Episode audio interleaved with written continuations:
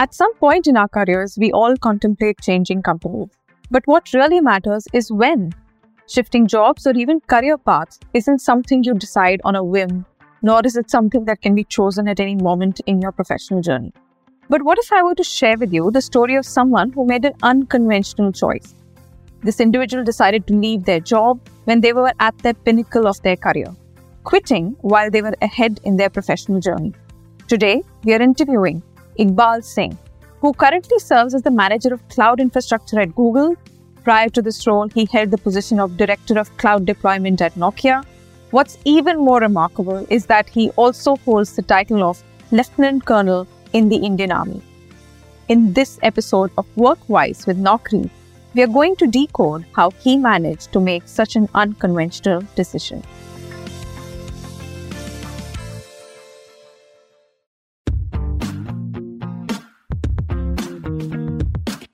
From transitioning dilemmas like quitting or switching your job to the dreaded career breaks. From make or break situations like negotiating CTCs or handling feedback between peers to people related complexities like handling a difficult manager or a toxic work environment. Workwise, we cover it all.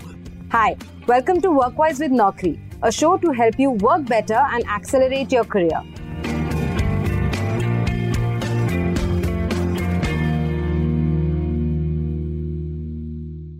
Colonel Iqbal Singh, thank you for joining us here today. It's an absolute privilege to be in your presence.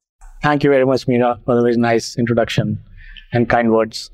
I'd like to share this that when I'm speaking with you right now, I certainly feel very nostalgic. I say this because I'm an army child. And when I'm speaking with you, it's there's an element of surprise inside me. Because while I've grown up in the forces, it's been so normal for me to see somebody join the forces. And that's pretty much their only career. That's pretty much how they retire. And when I hear your story as an example, I'm very curious. If you could take me through your first phase of your career, how did it come to be? How did the forces happen? What was your career like there? I would really start to get a sense of how this headed in a different direction. So could you show us that? Sure. Thank you very much. So, uh, like you, I was an army kid as well. I was third generation in the army. Right from childhood, all I had seen was people in uniform all around me, and that was a natural career choice for me at that time. And uh, I joined the army as a family tradition, but then in the third generation. It was a wonderful career that I had. Uh, one went through all that one could have thought of while thinking of the army. Uh, I went into real battle life scenarios, got commissioned, and immediately moved to Sri Lanka as part of the Indian peacekeeping force mm-hmm. for nearly two years. I was 20 years old when I got commissioned, came face to face with the life and death, came face to face with own mortality, saw very gruesome scenes, mm. and uh, my leadership was absolutely tested to the core on the battlefield as well. Right? Mm. It was really a very, very enriching experience from such uh, hardened uh, battle operations. So it was true for me as well. Uh, subsequently, I went on to make, make a good career in army. I had pretty good career courses, instructional grading in almost most of my courses. I was selected though I'm from the infantry, which is the foot slogging cutting edge of the Indian Army, complete non-technical arm. I was selected from the whole of infantry to undergo the degree engineering course. That's a BTech electronics. So I did my BTech electronics while in the army. I did well on the course. So I was recommended for an MTech. So I did my MTech in uh, missile technology. Subsequently, also went on to do the Defense Services Staff College uh, and did some prestigious appointments in the army had a wonderful stint in the Army's uh, Computerized Wargaming and Development Center at Delhi. This was uh, the best tenure of my Army career, I would say. I got to use what I had learned technology wise. Uh, I had the opportunity, I was sent to France to study French simulation systems, came back, made a lot of recommendations. So those two years were fascinating. And that really gave me an insight into the world of technology and what is possible, right? So that was my journey in the army, and and I started feeling that uh, there's more that I could do. Right, one had seen what army is known for: been in battle, led troops, been under fire, escaped death several times, had upgraded myself academically, etc. And now I felt that it was time to move on to the next chapter of one's life. I also felt that I had more to offer uh, in terms of serving the technology sector than what was possible by being in service in the military. So that was one of the motivations for me to step out. And that was the era, this like 2008. The IT industry was just booming, uh, telecom industry was booming in India. The prospects seemed very promising and exciting. So you answered a part of my question already when I was going to come to this next one. I see a beautiful decorated career if you are being selected and then reselected for opportunities of advancing your education while you're in the armed force. It's worth celebrating that you're being chosen to be invested in as much. So when you are so sought after in your career, what makes you want to jump out? You know, the alchemist says everybody has an obligation to fulfill their destiny. And I felt that uh, my true potential was not being unlocked. So that was, I would say, the underpinning lead motive for my decision to step out. And I felt that I could do more. I'm a very curious person by nature. I also like to question status quo, authority, existing systems. So that was something which doesn't go very well in a structured organization. So I thought uh, maybe let me go somewhere where this is like an asset rather than a liability. So that was one driving factor. Second was having been equipped uh, with the technology degrees and qualifications, one felt that one is ready to enter the arena of the technology industry. So I see that you spent some good time investing in your skills as an engineer and you picked up all the technology education necessary. That's how the next jump seemed like a consequence. Yet I can imagine when having to really pack your bags and wrap it all up and leave it behind, there must have been some obstacles and hurdles that came your way. It was wouldn't have been as easy as you're making it sound right now. Yes, uh, definitely. I think out of all the career transitions, I've been in the corporate now for 15 years. The transition from military to the corporate is perhaps one of the most difficult and the steepest climb. So I had made up my mind uh, pretty early and I spent five years preparing before I left. So that gave me the time, the perspective. I could strategically plan things and also invest. So I'm pretty efficient with my time. I do not like to waste even a minute. So I, I was like pretty good at multitasking. I was doing part-time courses. I was doing courses from IGNOU. I did a part-time MBA. I did a certification in project management, uh, the PMP, Project Management Professional from Project Management Institute, USA, 2007. That time it was a pretty new certification in India, and it was considered quite elite and difficult to acquire. And that helped me get my first job uh, when I left after my management course at IIM Indore. So I see some clear skill sets that you worked on and you thought through what is it that you wanted to complete as these gaps. You identified these gaps to wherever you wanted to reach. So I see that the technical know how was in place. I'm going to ask the sensitive side of this. When you live as many years in an establishment, there are certain connections and certain uh, expectations people start to have of you, whether it's the people you're reporting to or whether it's the people you're living with. And then, as people often resistant to change. Were there any difficult moments that you had with your boss in the forces or putting this forward to your family that you're now looking to make this shift? Were there any challenging conversations there? Uh, yes, definitely. As I said, I have a person who questions uh, authority, questions status quo. So obviously there were run-ins with bosses pretty frequently, I must say. On the family front, yes, uh, I think coming from an army family, I come from a family of farmers and soldiers. There's nobody in my family who's made a career in the corporate. So it was like entering uncharted territory.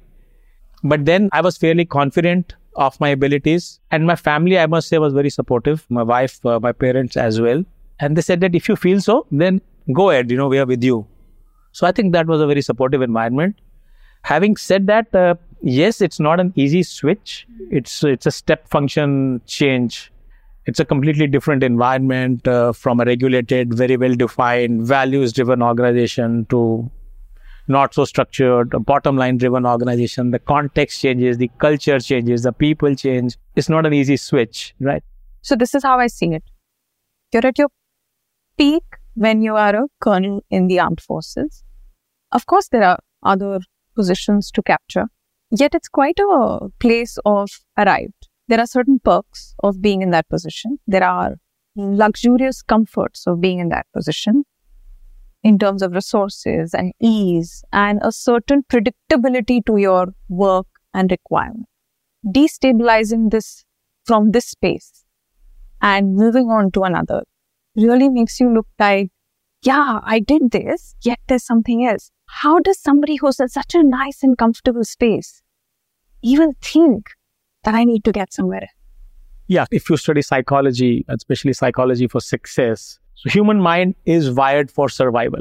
We always prioritize safety. Uh, we always prioritize known over the unknown, and uh, that instinct has continued over maybe thousands, millions of years of human existence. However, the world has changed. The world today rewards risk taking. The world is more complex than it was 10,000, 50,000 years ago. But a mindset has not had a major upgrade in terms of its operating system, so to speak. And that's something I realized. I've always believed if you want your life to get better, then you need to get better. I said I need to step out of this comfort zone. Moment you get into a comfort zone, I feel that's that's a recipe for probably your decline or uh, you know status quo.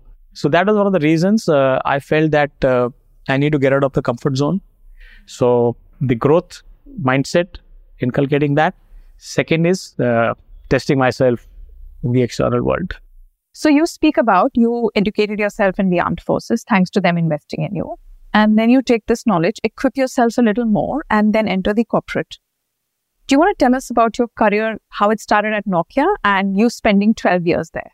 Oh, yes. Uh, it was a wonderful tenure, I would say, at uh, Nokia. I have a lot of regard for Nokia because uh, they gave me the opportunity when probably I didn't know much about telecom, right? And they kind of believed in me.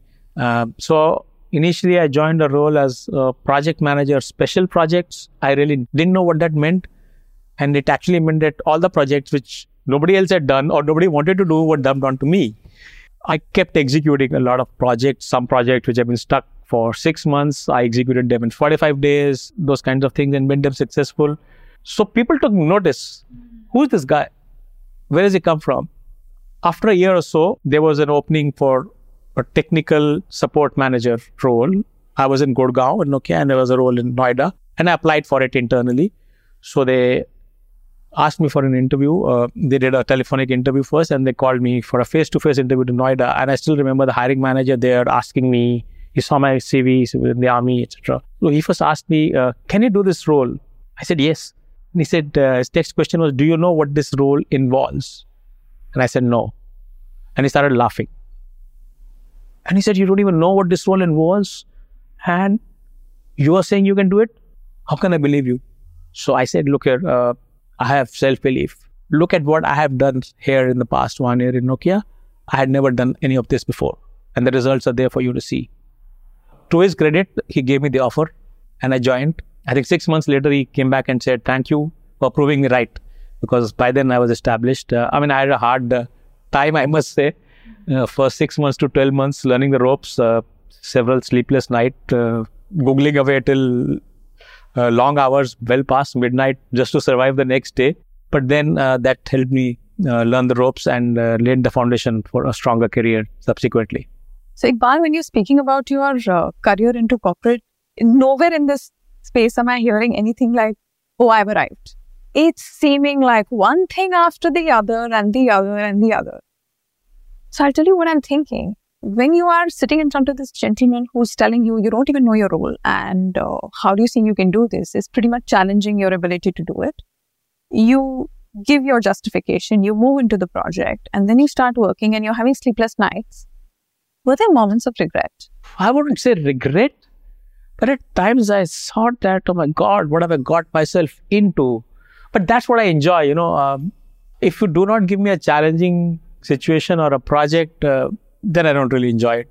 For my blood to flow, you know, at 100 miles per hour in my veins, I want that challenge in the project or my assignment. I always tell my managers, give me something which nobody else can do or others have refused to do. And that's been my USP throughout my career. If your life has become very comfortable in the role, which it becomes after, say, three to four years, because you got used to acquire the necessary skills, I feel that then you're not challenging yourself adequately and it's time to move probably to the next level, right? Otherwise, it's very easy to descend into the comfort zone and that's a slippery slope. That's an extremely slippery slope. And it's a very competitive world out there. There are people who are moving ahead And uh, even if you're at a level and you stay static, after a while you will slide down. The technology is moving so fast.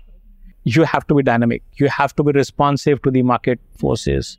You have to look yourself in the mirror at times and say, look here, uh, am I doing well?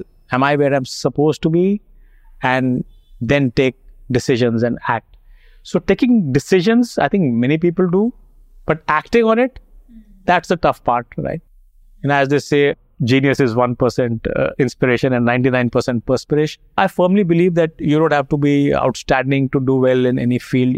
It's your persistence day after day, month after month, you know, year after year. If you put in the requisite hours, you will make the grade, right? I have the system where I say uh, a 10 hour learning rule, you know, even while you're working. So spend every working day one hour learning or self improvement. And today it's very easy. You could do it in the comfort of your home on a laptop, Monday to Friday. Do five hours on Saturday, Sundays. You have 10 hours of learning in a week, 520 hours in a year. That's a lot of learning. And you have kind of built it into a system and it, uh, it has its own cadence and rhythm. So this will propel you rather than, you know, just doing nothing for two years and then taking off uh, three months vacation to kind of do some certification what have helped you identify your blind spot? I think listening to feedback, which some people complain I do not, especially my family. and uh, at workplace, of course, I think I'm better at listening to feedback.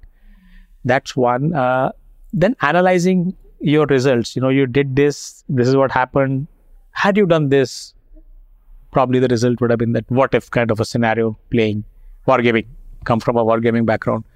So that's another thing then looking around uh, so like uh, i think one of the lessons i learned when i came to the corporate that uh, as a leader you don't have to be you know aggressive and shouting at people to be effective which was the system where i was earlier right? So that was by observing and imbibing it. So it's not necessary that somebody needs to kind of call you and give you a formal feedback. So it's up to you. Learning is all around you. The question is are you observant and uh, cognizant enough to take that feedback and kind of incorporate it to yourself. So, Iqbal, I hear you leave your army career. Now, this is what I imagine when you describe Nokia. You're at a director position. It's been four and a half years. You spent a good 12 years in this organization. So there's enough equity created for you. It's like a space where you belong, is how it will be perceived. And yet you make a shift to Google.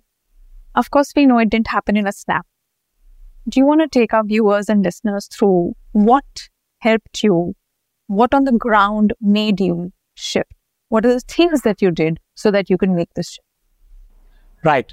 So, as I said, uh, before you make a educated or well-informed choice, you need to have good exposure.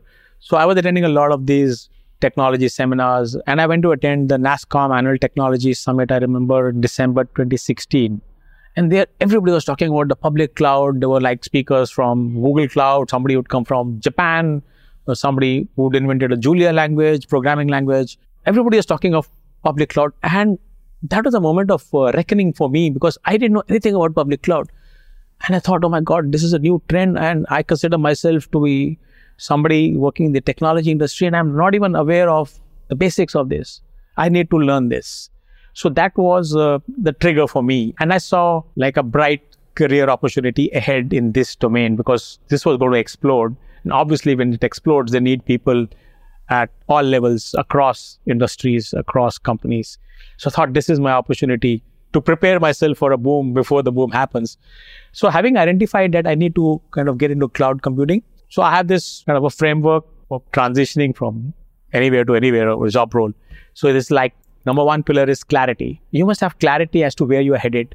So I was very clear. I'm looking for a role in cloud computing, uh, at like a cloud migration consultant or manager of cloud infrastructure, that kind of a role. Then you must know uh, what that role entails. What are the skills that are required? I knew that I needed to have certifications around uh, cloud. So uh, I got certified on Microsoft Azure Cloud, did the AZ900 certification.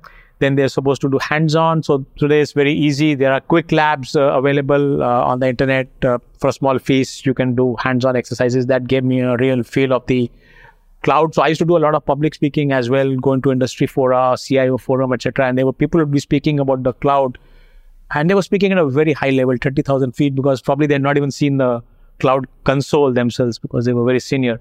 When because when I spoke, I spoke at the ground level because I was doing it myself. So that helped me. So clarity about role, the skills required, um, and practical experience, how you're going to bridge it. Then, of course, you need to identify the companies that you are targeting and what roles in those companies because you can't be targeting everything. So once you identified where you are headed, then is the preparation for it. The second pillar for success, as I call it. So the preparation is once you identify the skill set, the certifications, the training, you work backwards and kind of uh, work towards acquiring those skills. That gives you credibility. Once you have a certification, you passed an exam, you've done some projects on it, try to see if you can do some projects in your existing organization and that technology. That will really help you. That will bring a lot of credibility to your CV.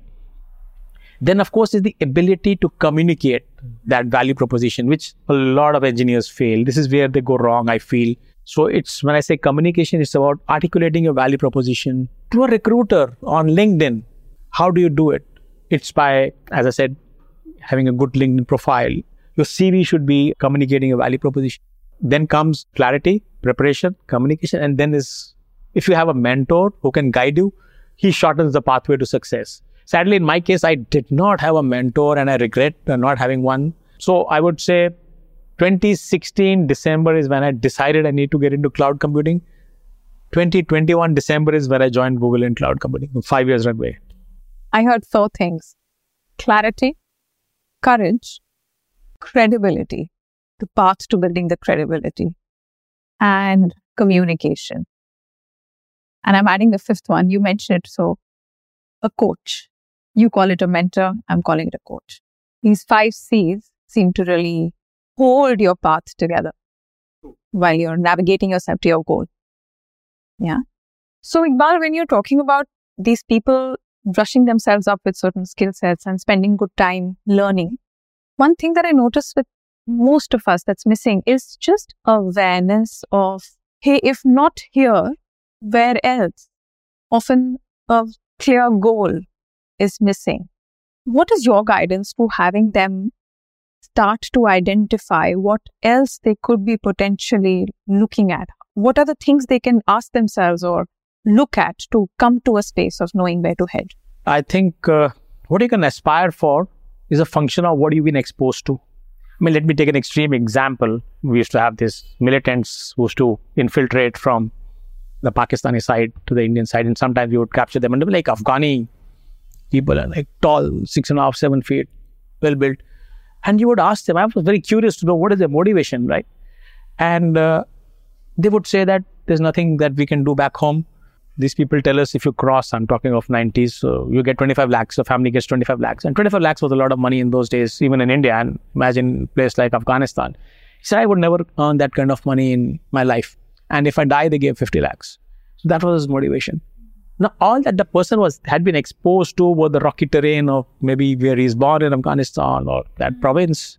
Now, my take is get that guy here and probably show him the malls of Gurgaon and the IT parks of Bangalore. What would he say? I don't want to die. And what's the difference? The exposure. Because he's seen that this is possible. So you must explore right? Do a lot of reading, attend seminars, webinars. Today it's very easy. Uh, there are lots of ways of doing it. So I think the first first thing you must do is explore. And today things are changing so fast in the technology world that new and newer fields are coming up. And there are nobody with the requisite experience there. So if you are quick to upskill yourself, like in today's day and age, like all this ChatGPT and generative AI and Bard is the hot topic how many people are skilled on it? People have companies have already started kind of uh, deploying those technologies in their products, and it's going to happen more and more in the future. Those people who get upskilled, ride the bandwagon, they will ride the waves. You can ride the wave only if you are upskilled before the boom comes, not after. So you have to be a little bit ahead of the wave uh, in the technology world to ride the boom. So I think one more uh, input I can give on this is know yourself. Know yourself and know the outside world know what you don't know. Colonel Iqbal Singh, it's been an absolute honor to have you with us at Workwise with Naukri, to have you share this magnanimous, which you tend to not say it like, yet absolutely celebrated career. It's been very inspiring for me to listen to you. And a key message that I'm taking away is look for the next goal. It's really never that you've arrived. Keep drawing yourself to the next challenge because that's the only thing that's going to help you grow. Thank you very much. Thanks for having me. I really enjoyed uh, the conversation. Thank you so much, Colonel Iqbal Singh, for being with us on our show today. Thanks for having me.